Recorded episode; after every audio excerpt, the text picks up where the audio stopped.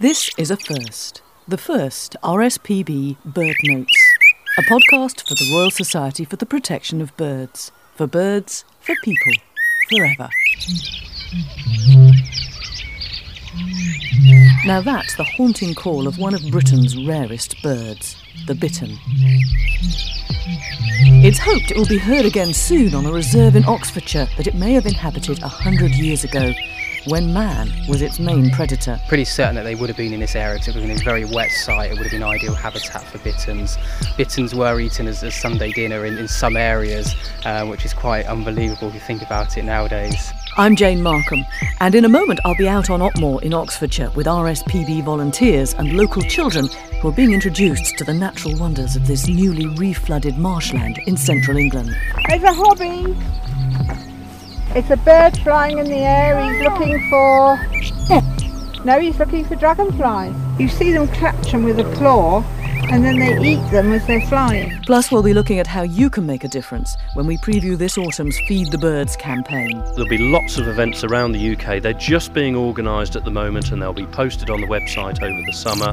But even if you can't get to one of the events, you can actually do something in your garden, you can get something off our website, and you can take part. And generally, we get hundreds of thousands of people taking part and making a big difference for birds. And the website address, which is packed full of information and pictures, is www.rspb.org.uk. We've also got a competition. The prize, a copy of the RSPB's Handbook of British Birds by Peter Holden and Tim Cleeves. All you have to do is identify this bird. And I'll be giving you more clues later in the podcast. Email your answers to birds at podcats.co.uk. The first correct entry out of the hat on Feed the Birds Day is the winner. The email address, by the way, is printed on the information text for bird notes. But back to Otmoor. For the best part of 200 years, local farmers dreamed of draining this wetland area in Oxfordshire to produce arable crops. They only succeeded for the first time just 40 years ago, but now it's being returned to its marshy natural state by the RSPB to reinstate a habitat that was disappearing along with the birds that it supported. The other thing that it's vital to encourage, of course, is the passion of the local children, who will one day be the custodians of sites like Otmoor. And I joined a group of youngsters on this year's RSPB Family Fun Day. On a brilliantly hot summer Saturday, children from schools around Otmoor came, many with their parents, to get an insider's view of the reserve. And Moon and Brock. Anybody else? Me. You? Me, Brock. This right. The first part of the reserve was bought by the RSPB in 1997. Part of the site is low, wet grassland, and it's within a river floodplain. Much of the area the children are to see today is normally out of bounds to the public. Okay, you have a net. and what you want to do is to find a nice The first activity of the morning bug hunting. The children are provided with modern day butterfly nets and encouraged to sweep the long grasses for insects that they can then decant into special plastic jars with magnifying glasses in their lids. Shut the net up, put it like that so that nothing can escape. Then you can have a peer in and discover that you haven't caught anything. It goes down well with the children. Some of the parents aren't quite so enthusiastic. Oh, that spider's disgusting. If you, all you got to do is. No, no, I it's all right. do not like spiders. And I'm not sure the butterflies appreciate the intrusion. The commas and the gatekeepers managed to go largely unnetted, and the relatively rare black hair streak butterflies, which are one of Otmoor's success stories, kept their distance. None were in evidence today. Oh, you've got a meadow grasshopper there. Oh, get a medal. So the next next thing we're going to do is pond dipping. Do you know? Has anybody ever done pond dipping? You have. Oh, good. Colin Wilkinson is in charge of pond dipping. When you do your switch with a net, try not to drag out too much weed, okay? Many new pools and ditches have been dug, and what is happening below the water is as important as anything that is happening over it. The RSPB's uh, protects wild birds and their habitats, and, and of course, but birds don't live in isolation any more than we do, and you need the, these you know, clean water and clean air and good soil, lots of plants, lots of insects. Um, seeds, food, food for birds, yeah, and places to nest. It, it all, it all sort of binds together. Uh, you know, I've pond dipped in lots of places, and uh, Otmoor is one of the best places to come. There's some really amazing things in here water scorpions and well we've got frogs and newts today there's uh, water spiders all sorts of things hello how you doing yeah of course anything yet Colin, hello something large they've found. so you oh wow Oh yes, it could be that one. have you identified it We haven't Yeah. found it yet, have we? what do we think this is Put it up against the sheet. How many legs has it got? Yeah. Put it on the sheet. Yeah. Near the... So what does that say? Dragonfly nymph. yeah Do you reckon? Hey, look, what's on top of it? yeah don't, The baby one. Top of it. okay so you know what you all know what dragonflies are don't you okay yeah You'll know what you all seen dragonflies. This this big fella. Okay, this is the the larvae. This is the young of one of these big dragonflies you might see around. Um, when you walk up to the end here, you keep an eye on the ditches either side of you, and I'm sure you'll see some of these big dragonflies flying up and down. And this is this is what they hatch from. So the, these guys will live under the water for maybe three years. They'll eat, the big ones will eat tadpoles. They'll even eat, eat sticklebacks if they grab grab one unawares. Mm. Yeah, yeah, real real little dragons. Meat eaters then. Yeah. After the excitement of the pond dipping, it's a longish walk across the middle of the reserve to where a new reed bed is being planted, and the children will be doing their Put bit. it in and then just pack it around and that should be alright. You've actually artificially Yeah, that's put some water down here for them to plant today. We have, to make sure it's a safe environment for the children to plant reeds, we've pumped water onto a very dry area so we can easy access. The RSPB's Neil Lampert. So it's an artificial planting situation from our point of view, but within a couple of weeks we can raise the water level so it's nice and wet so we won't have to keep doing it day after day, keep pumping. It'll be a natural flooded area within a couple of weeks. The water management here is, is, is quite man-made. It is. We're walk, working within a floodplain that's been totally changed in the past. We've got big flood banks around the outside of our reserve which stops the river flooding. Those banks were put in by the farmers 25, 30 years ago so they could turn the land into productive arable land. And ironically, we're using those banks in reverse now to hold the water in. Planting reeds is an ongoing project that has been undertaken by many willing volunteers, all with an end in sight to encourage one of Britain's most threatened birds, the bittern.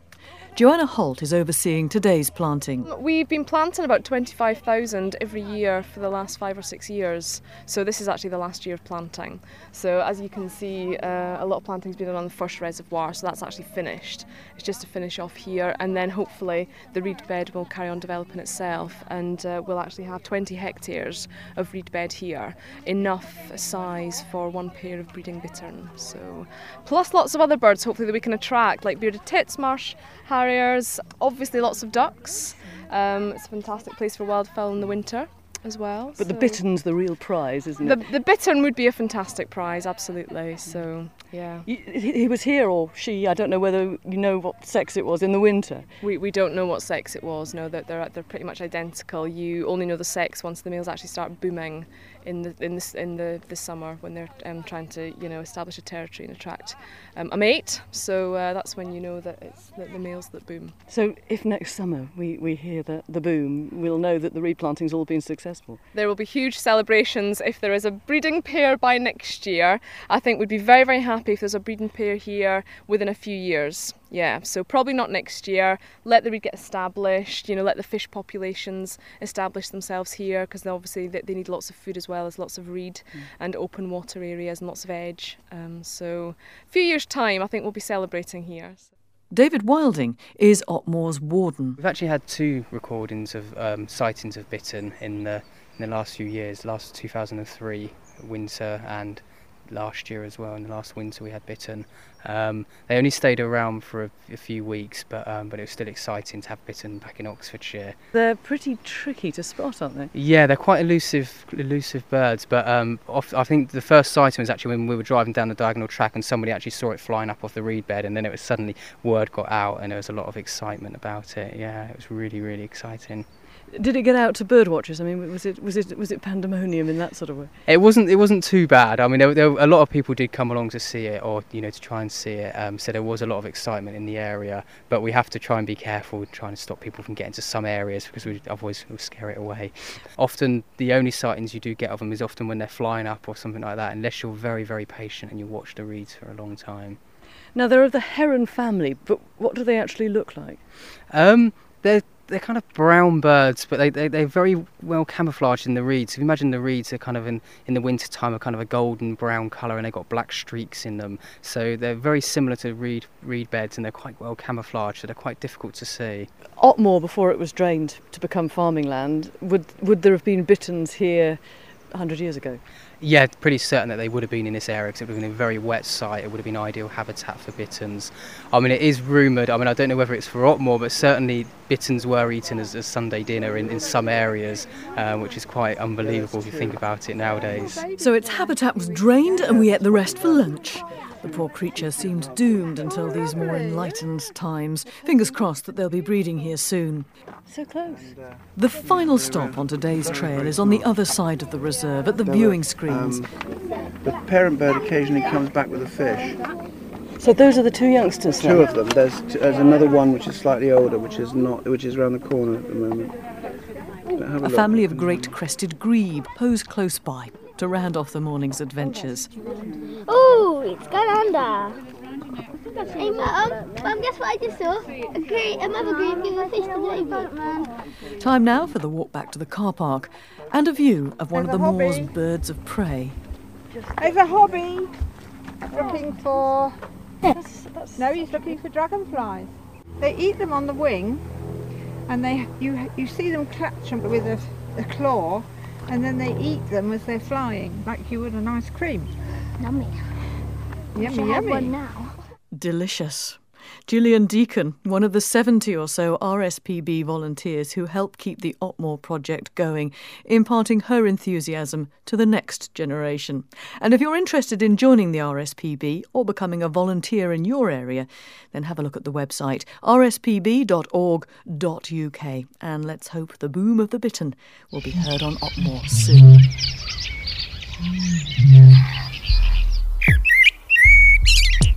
Time for another competition clue. Can you identify this bird? He has a red cap and he eats ants. I'll give you another clue later on in the podcast. If you know what the bird is, then email birds at podcats.co.uk. Now, three million bird feeders are left empty every day across the UK. That's according to new RSPB research. Although six in ten of us claim to feed our garden birds, many of us don't get round to doing it until the frost is on the ground. And that's what Feed the Birds Day in late October is all about. I joined Andy Waters from the RSPB in the park, surrounded by birds, enjoying a spot of summer sunshine. And he was keen to urge us to get feeding our garden birds before the weather turns cold. Autumn's the best time to gear up. The chicks are grown, so they'll be looking for food. And it's amazing that when you're sat perhaps in a park in the summer, you see lots of insects floating around. The birds enjoy those, and indeed they feed those to the chicks. But it's very sudden during the autumn that the temperature drops. And as the temperature goes, those insects go, and the birds become very hungry very quickly. And it's important for the birds also to keep themselves in good condition throughout the winter so that when the next spring comes, they're ready to breed, they can have lots of eggs, and they're strong enough to feed the chicks, and the cycle continues. So the birds you're talking about, they're eating insects in the summertime. Uh, you're not going to feed them insects in the autumn. I mean, you- you're talking about peanuts and things. Yeah, largely. I think the, the way that the cycle works is that the birds during the spring, the parents will eat seeds and, and vegetation. But if you think about a young chick when it hatches, it needs lots of protein because it has to grow its body very quickly to become an adult size. And the best way to do that is by eating caterpillars, beetles, spiders, all sorts of juicy things that we wouldn't touch. So off the parents go and they'll feed the insects, but they will eat themselves in terms of seeds and leaves, but they don't need very much. A bit like us, we might switch more to salads in the summer and then we'll go on to the heavier food and the chips during the winter.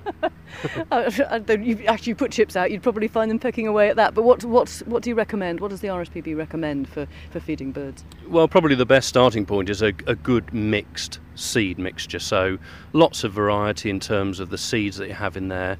And don't forget that different birds have different bill sizes, so you can put out linseed right the way up to rolled wheat. Peanuts are very good for a, a wide range of birds. You might even get some woodpeckers coming down, nuthatches coming in as well.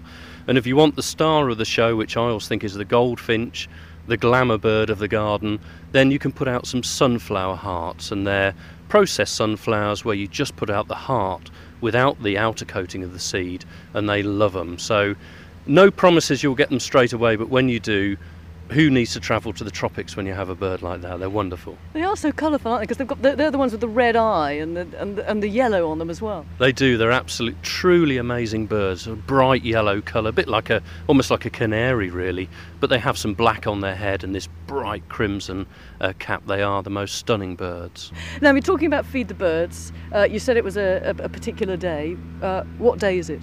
It is. It's the 29th of October, and that's at a weekend, so there'll be lots of events around the UK. They're just being organised at the moment and they'll be posted on the website over the summer. But even if you can't get to one of the events, you can actually do something in your garden, you can get something off our website, and you can take part. And generally, we get hundreds of thousands of people taking part and making a big difference for birds. Andy Waters. And all the information about Feed the Birds Day is on the website rspb.org.uk. And there are also lots of tips about looking after your garden birds as autumn and winter approaches. And you can see pictures, you can hear the calls, and read all about the birds we've talked about on this podcast, and just about every other bird you're likely to come across in Britain. Finally, a last clue for the competition to win a copy of the RSPB's Handbook of British Birds by Peter Holden and Tim Cleeves. Can you identify this bird? It has a red cap, it eats ants, and if it was a rock musician, it would probably be the drummer. And there is a particular sound it makes that we haven't rather sneakily played you. If you know what it is, email birds at podcats.co.uk. The first correct entry out of the hat on Feed the Birds Day will be the winner. And that's it for now. But if you've enjoyed this podcast, do let us know. You can do that from the website, rspb.org.uk, and click on Contact Us. Or you can email me directly at birds at podcats.co.uk. Yes, same email address as the competition. And I hope I'll be talking to you again very soon.